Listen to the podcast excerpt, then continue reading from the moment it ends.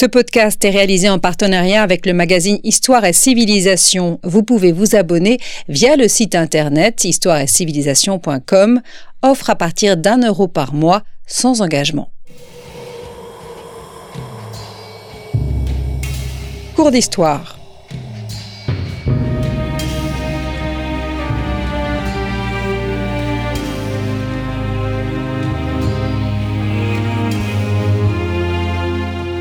On retrouve Manuela Afidji. Bonjour à toutes et à tous, merci de nous rejoindre chers auditeurs. Ce podcast, vous le savez, vous est offert par la rédaction d'Histoire et Civilisation avec le soutien de Storia Voce. Vous pouvez toujours d'ailleurs soutenir notre association, faites un don en cliquant sur le lien en haut de la page d'accueil de notre site. Contre un don, vous pouvez recevoir un livre de votre choix et cela grâce à nos partenaires éditeurs. Bonjour Valérie Huette. Bonjour. Directrice du Centre Jean Bérard à Naples, professeure d'histoire ancienne à l'Université de Bretagne occidentale, nous clôturons donc avec vous ce cours d'histoire consacré aux religions romaines. Nous avons tenté d'en comprendre les origines à l'époque archaïque, avant d'en délimiter plus précisément le cadre dans les années républicaines, années où ces religions civiques se sont retrouvées confrontées à d'autres systèmes religieux au gré des conquêtes de Rome. Et nous arrivons aujourd'hui au début de l'Empire. Alors Valérie Huette, peut-être serait-il bon de rappeler brièvement le contexte religieux romain en ce premier siècle avant notre ère. Alors, euh, il y a tout un ensemble de problèmes liés aussi à l'évolution de la société, de la politique, hein, euh, de l'économie, euh, liés aux conquêtes, hein, ce qu'on a pu voir précédemment. Et puisqu'on va parler après d'Octavien Auguste, il y, a un contexte qui a été le contexte notamment de Jules César, hein, qui à un moment donné a été euh, présenté comme un futur euh, Rex, hein, euh, roi, et qui aussi se faisait un peu par d'autres personnes élevées au-dessus des hommes et donc s'approchait dangereusement des divinités. Donc on est dans ce contexte-là, euh, le contexte de la guerre civile entre, euh, euh, enfin, de l'assassinat de, Jules César, puis du triumvirat avec Antoine, Octave, qui est devenu Octavien, et Lépide puis guerre civile, et il y a euh, une rivalité euh, euh, qui passe, une sorte de propagande par les images, mais aussi par les divinités, et par les divinités protectrices de, de ces hommes politiques. Donc euh, Apollon est la grande divinité euh, qui est aux côtés euh, d'Octavien et Dionysos est aux côtés de Marc-Antoine, enfin d'Antoine. Donc on est dans ce contexte où finalement il y a un rôle des divinités qui deviennent les divinités personnelles hein, de ces hommes politiques, c'est-à-dire qu'au départ ce sont des divinités familiales, euh, mais qui sont mises en avant comme protectrices et comme euh, étant vraiment euh, à l'origine de, de, cultes, hein, au même titre qu'on avait eu le Mars Ultor, hein, c'est-à-dire Mars vengeur hein, de l'assassinat de César, que il y a Vénus génitrice, la Vénus qui engendre, qui avait engendré la lignée des Juliens, les Yuli, euh, qui avait été mise en avant. Donc on, est vraiment dans cette frontière entre des divinités euh, familiales, domestiques euh, de, de, Gentes qui finissent par devenir des divinités public. Hein. mais donc, donc vraiment, on est dans une situation où Apollon a gagné, a vaincu. si on reprend Gilles Sauron et son analyse de la frise des rinceaux de la Rapakis, c'est comme ça qu'il interprète hein, tout un ensemble d'éléments. Mais ça passe évidemment par des images, par des temples, des sanctuaires qui sont mis euh, en avant. Donc on, a aussi, avec ces conquêtes, hein, tout un ensemble euh, de, manières de repenser euh, les religions. Que va donc changer l'arrivée au pouvoir d'Octavien et l'établissement de son principat? Alors, quand il arrive, et lui ne fait pas l'erreur de Jules César, c'est-à-dire il va pas devenir un rex, il, devient Auguste. Euh, dans le mot Auguste, il y a la racine aog euh, qui veut dire augmenter. Donc il est au-dessus quand même, il se met tout de suite, il va être le premier parmi euh, les citoyens. Et il va expliquer qu'il restaure la République. Et en restaurant la République, par là même, il restaure aussi les religions romaines républicaines. Mais en faisant cela, il restaure aussi euh, des, cultes hein, ou des pratiques ou des fêtes qui n'existaient pas euh, depuis euh, parfois plusieurs siècles. Donc en fait, sa restauration religieuse hein, est une réinvention en partie euh, de certaines pratiques, de certaines fêtes. Et, donc ça, c'est extrêmement intéressant euh, au point de vue de la région. On le connaît bien parce qu'on a les sources écrites, euh, l'archéologie. Là, on a tout un ensemble d'éléments hein, qui permettent. On, a, moi, je m'occupe d'images, donc on a tout un ensemble d'images qui, qui, nous permettent de mieux comprendre comment ça s'est passé. Mais pourquoi cette restauration? Il estimait que les religions civiques étaient euh, décadentes d'une certaine manière? Non, mais il y avait euh, un certain nombre de cultes qui étaient euh, entrés euh, en désuétude, ou bien il y avait eu certains éléments où il y avait eu des scandales. si je reprends l'exemple de Jules César pendant une fête, la fête des Luperques. donc Luperques, ça veut dire les jeunes habillés avec un pagne, normalement une peau de, bête, mais Lupercle, c'est la du loup, en fait. Et euh, sous, Jules César euh, avait été rajoutée une troisième euh, catégorie. Et Antoine, qui pourtant était consul à ce moment-là, avait concouru en même temps que les autres et avait fait, était sorti du, trajet normal pour aller proposer une couronne sur le forum à Jules César. Donc, en plus, il avait euh, le corps euh, huilé comme s'il était plutôt un gladiateur. Enfin, il y a tout un ensemble d'éléments qui n'allaient pas.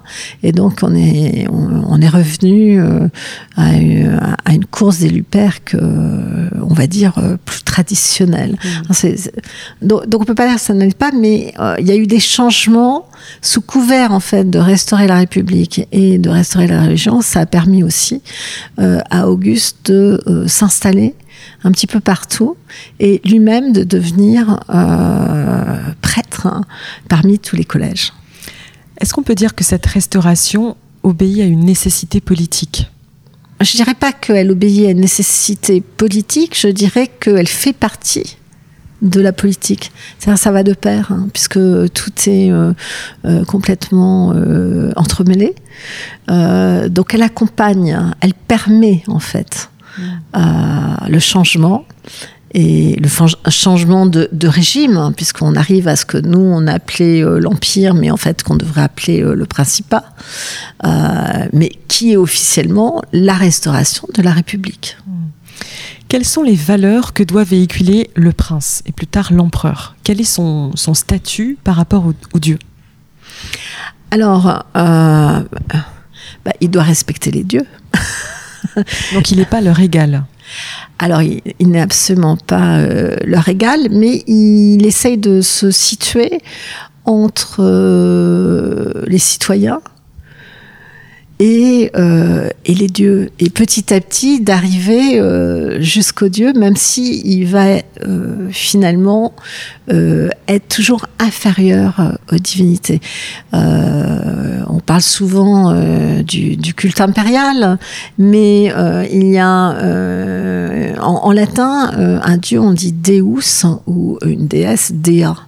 Et euh, pour, euh, pour un empereur qui a été divinisé, donc une fois sa mort, et qui a rejoint euh, l'Olympe, bah, d'abord il faut qu'il ait été consacré, donc il y a la consacratio, et que c'est décidé par le Sénat et l'empereur suivant, en fait. Hein. donc ça n'est pas tout à fait automatique. Hein. et il va devenir un dius, D-I-U-U-S, ou bien et, l'impératrice, elle va devenir une diwa, c'est-à-dire une diva. C'est ce qui a donné le mot diva euh, en français. Donc euh, diva et dea, c'est pas tout à fait la même chose. Ça montre bien que euh, ils, vont, ils, vont, rejoindre l'Olympe, hein, mais ils sont un degré en dessous, si vous préférez, par rapport aux dieux, parce que ce sont des anciens mortels. Mmh. Alors justement, c'est un concept qui, de ce que j'ai cru comprendre, divise les historiens, celui de la divinisation des empereurs après leur mort. Que sait-on précisément de cette pratique? Est-ce qu'elle entrait dans le schéma religieux des Romains? Alors, euh, il, faut, bien voir, enfin, il faut, savoir que euh, de toute façon, euh, tous les citoyens romains, après, ils vont rejoindre, hein, une, fois morts, si les funérailles ont été faites comme il faut, bien conduites, etc., ils vont rejoindre la cohorte des dieux mânes. Mais ces, ces dieux mânes habitent sous la terre. Tandis que là, la différence, c'est aller rejoindre l'Olympe, c'est-à-dire exactement euh, se comporter comme Hercule, qui est un ancien mortel. Donc, euh, euh, d'ailleurs, les, empereurs vont énormément utiliser l'image d'Hercule hein, le, et des héros. Il y avait ces pratiques en Grèce, dans le monde oriental, ça ne posait aucun problème. C'est en fait Rome, l'Italie et, et, et, les provinces occidentales dans lesquelles ça pose problème, cette divinisation. Et donc, il y a tout un cheminement qui se met en place. Hein. Le premier à être divinisé, c'est Jules César, qui est divinisé euh, au moment du triumvirat dont je parlais euh, précédemment. Et puis, euh, en fait, il faut un témoin pour expliquer qu'ils ont vu, alors ça peut être une étoile, ça peut être un oiseau qui s'élève tout d'un coup du bûcher où est incinéré l'empereur ou l'impératrice, etc. mais il faut quand même avoir une action politique. Ça, montre bien euh, que les deux sont complémentaires. C'est-à-dire il faut que le Sénat et l'empereur suivant agréent. Et il y a tout un ensemble d'empereurs euh, dits les, que nous, on nomme les mauvais empereurs qui vont pas être divinisés. Comme Néron, Caligula, etc. Oui, alors euh, parfois c'est un peu plus compliqué, mais bon. alors c'est donc ce qu'on a coutume d'appeler un culte impérial qui s'installe. Mais là encore, plusieurs historiens récusent ce terme. Est-ce que c'est votre cas? Absolument. Parce que, euh, en fait, quand on pense culte impérial, on mélange souvent euh, plusieurs euh, choses. On mélange les honneurs aux empereurs. Euh, c'est-à-dire qu'on peut, euh, par exemple, faire une prière ou un sacrifice euh, à une divinité comme Jupiter, hein, mais, mais afin de sauvegarder la santé ou protéger le voyage de l'empereur. et alors, à ce moment-là, on est tout à fait dans le cadre logique, normal des religions romaines. Et ça on ne peut pas appeler ça culte impérial. Donc on, ne sacrifie pas au nom de l'empereur. On, on prie pour l'empereur d'une certaine manière. Voilà, c'est ça, exactement. Euh, on prie euh, pour le salut de l'empereur euh, en, son honneur, mais pas à l'empereur. Et Mmh. c'est- Et c'est là une gro- grosse différence. Autrement, euh, on peut honorer euh, s'il est, s'il est vivant, en fait. hein. et, et là, c'est une des grandes forces qu'on a du mal à, à comprendre. euh, euh, de, si, je mets- si je faisais un mauvais jeu de mots, c'est le génie euh, euh, d'Auguste, c'est-à-dire qu'en fait, euh, dans la religion domestique, euh, tout citoyen romain, il naît et avec le genius, c'est-à-dire qu'il a en, en lui-même une puissance divine euh, qui est honorée euh, dans la maison. Euh, donc on va faire la fête de- et on va faire des, des, des- des sacrifices au genius du pater familias. Le, le génie tutélaire, en fait. C'est vraiment le génie qui est intrinsèque à la, à la personne du père de famille. Voilà.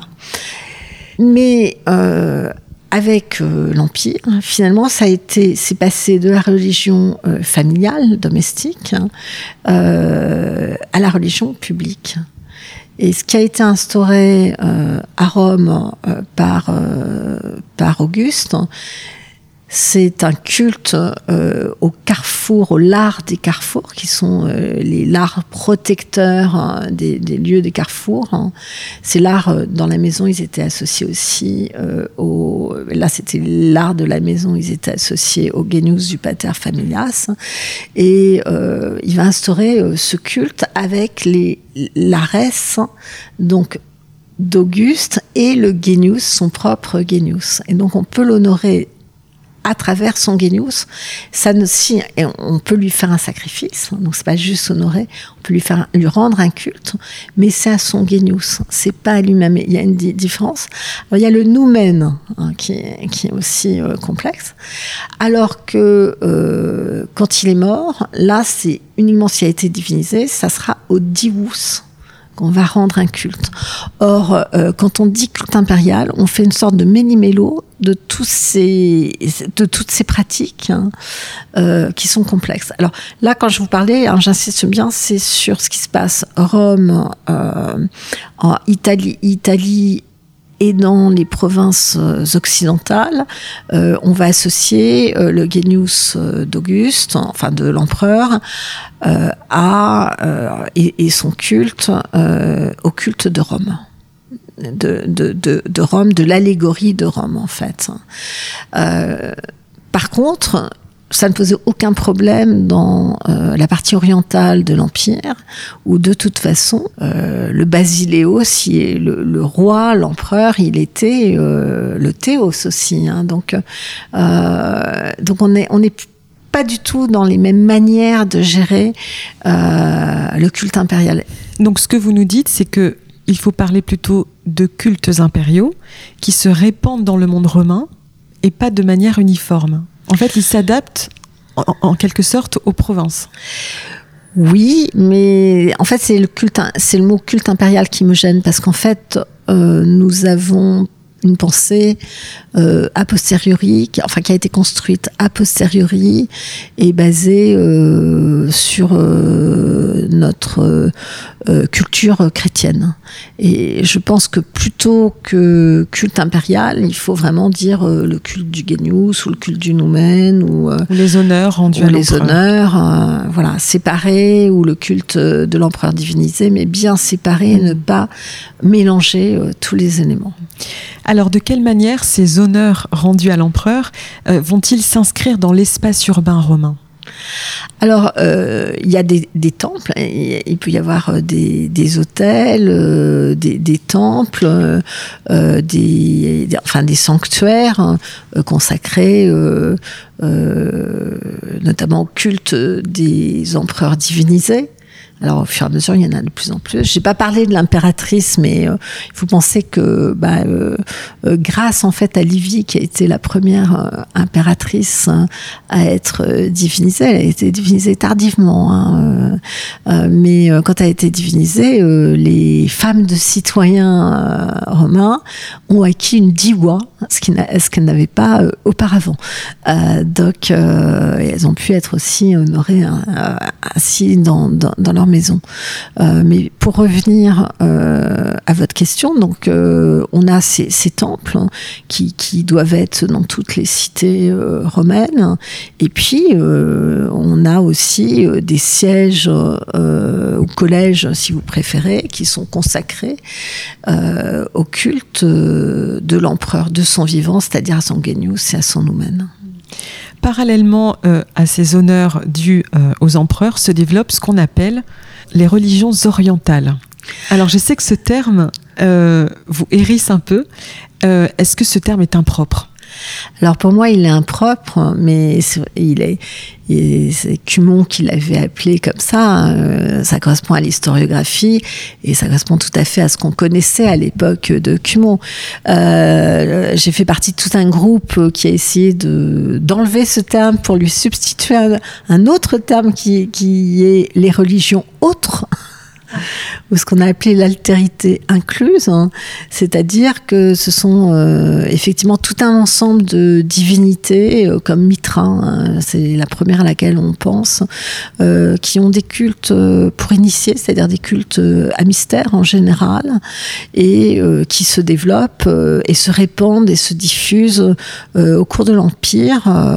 Mitra, Rome, c'est surtout fin 1er siècle, mais surtout 2e siècle, 3e siècle et sont des, des religions qui vont beaucoup se euh, diffuser euh, le long du Limès, c'est-à-dire euh, cette frontière plus ou moins monumentalisée de l'Empire entre les parties qui n'appartiennent pas à l'Empire romain et donc non civilisées pour les Romains et la partie romaine. Alors, ces religions autres comme vous les appelez, ont un certain succès euh, parmi les Romains. Est-ce que ça veut dire que euh, c'est le signe de, nouvelles aspirations religieuses pour les Romains? Alors, euh, ça dépend si vous placez du point de vue des religions, enfin, euh, des spécialistes des religions euh, autres ou euh, spécialistes des religions traditionnelles. Alors moi, j'appartiens plutôt aux spécialistes des religions traditionnelles, donc j'ai tendance à penser que oui, il y, a, bien sûr des, changements. De, je, je ne nie pas cela, mais il faut bien voir que ça n'empêchait pas, et c'est ce qu'on oublie, ça, ça n'empêchait pas la personne qui rendait un culte à Mitra de le rendre euh, aussi aux autres divinités civiques ou aux divinités de la famille. Donc je pense que c'est nous qui essayons de créer euh, des catégories. Euh, et je, continue avec Mitra, Mitra, divinité dite orientale, etc., mais dont on connaît surtout le culte dans les provinces occidentales. Euh, donc c'est intéressant en soi de voir euh, ces évolutions. C'est pour ça que le, mot oriental n'est pas tout à fait propre euh, par rapport à, à, la carte de diffusion. ce qui est sûr, c'est que bah, de nouveau, il y, y, a un système d'initiation. On n'est pas dans le même système de société romaine. Le culte à Mitra n'a jamais été interdit, mais ça n'est pas le cas d'autres d'autres cultes, comme le culte isiaque, hein, par exemple, hein, qui fait partie de ces religions. Mais euh, est-ce que la dimension euh, de, ces cultes euh, nouveaux, il y a quand même un rapport personnel, il me semble, à la divinité, ce que n'avaient pas les, les Romains? Alors, en fait, euh, dans, un autre entretien, on a déjà parlé de cette question pratique-croyance. Euh, c'est plus compliqué que ça. Vous avez le droit de croire, euh, même dans la vous avez le droit et vous pouvez, vous pouvez avoir des élans. Euh, simplement, c'est pas ce qui compte au niveau juridique. Les, Romains sont très, ont, ont, des notions vraiment de, de juristes hein, dans leur définition de la religion. Donc en fait, vous êtes libre de croire ce que vous voulez. Vous pouvez croire euh, euh, il y a tous ces, courants euh, épicuriens, pythagoriciens, enfin des philosophies. Mais là, on se place sur, un niveau qui est soit le niveau des poètes, soit le niveau des philosophes. Donc, je, il faut pas comprendre qu'il n'y avait pas de croyance, hein, même auparavant, dans les siècles précédents. Simplement, ça se manifeste différemment. Donc, la cohabitation est tout à fait possible entre les religions civiques et ces, ces cultes autres Sans aucun problème. Euh, ce qui pose problème, c'est euh, quand il y a une grande crise, il faut chercher un coupable. et à ce moment-là. Tout simplement. voilà. Euh, et ce qui pose aussi problème, et je reviens avec la religion chrétienne, c'est quand des personnes refusent de faire un, minimum des pratiques civiques. Et notamment si c'est envers euh, la personne de l'empereur, parce que là, euh, c'est un, crime euh, comme une atteinte à sa personne. Et, donc euh, là, ça pose des problèmes. Ça peut rejaillir, ça peut mécontenter les divinités, ça peut rejaillir sur l'ensemble des divinités. C'est comme ça que, euh, et c'est pour ça qu'on a parlé de crise au pluriel, mais c'est comme ça que toutes les euh, attaques de barbares par rapport aux Romains, toutes les défaites, toutes les crises, euh, famine ou, autres, sont considérées comme euh, ayant une source euh, religieuse. Hmm. Pour conclure, Valérie Huette, est-ce que euh, dans l'évolution de ces cultes impériaux après la dynastie julio-claudienne, est-ce que vous notez quelque chose de particulièrement saillant, de particulièrement notable? Alors, il y a même euh, parmi les Julio-Claudiens, si je reviens au Julio-Claudien, mais bon, pour répondre à votre question, oui, il y, a, différents épisodes, euh, le Gabal qui, euh, qui se rapproche du, soleil. donc on a, on a, des tendances avec tout un ensemble de divinités, de, d'empereurs qui sont plus proches de telle divinité, qui veulent changer des éléments. Mais prémisse qu'on pouvait tout à fait voir chez Julio-Claudien. Si je prends Caligula, euh, il a fait euh, construire euh, un temple à sa personne. là, lui, c'est l'archétype du, mauvais empereur. Pourtant, il n'a pas régné extrêmement longtemps. et il avait sa statue qui faisait habiller exactement comme lui et lui-même euh, se présentait comme sa statue. Donc, euh, il avait une double garde-robe. Et donc, on a tout un ensemble hein, de. Euh, il, se, faisait faire des sacrifices d'autruches, enfin bon, d'animaux exotiques. ça frise. On, a des très belles sources littéraires qui montrent que ça frise ridicule, mais voilà. Donc, à tout temps, il y a eu des, des problèmes. Hein, et on a quelques empereurs comme ça qui essayent d'imposer une divinité au-dessus de l'autre. Et cette suprématie ne correspond pas du tout euh, d'une divinité euh, comme ça pendant euh, sur un temps long et dans, dans un espace euh, grand. Ne correspond pas du tout à la mentalité euh, du polythéisme romain et des Romains. Merci infiniment Valérie Yvette, historienne, directrice du centre Jean Bérard à Naples, d'avoir répondu à nos questions. C'est la fin de ce cours d'histoire consacré aux religions romaines, de l'ère archaïque au premier siècle de l'Empire. Merci de votre fidélité chers auditeurs et à très bientôt.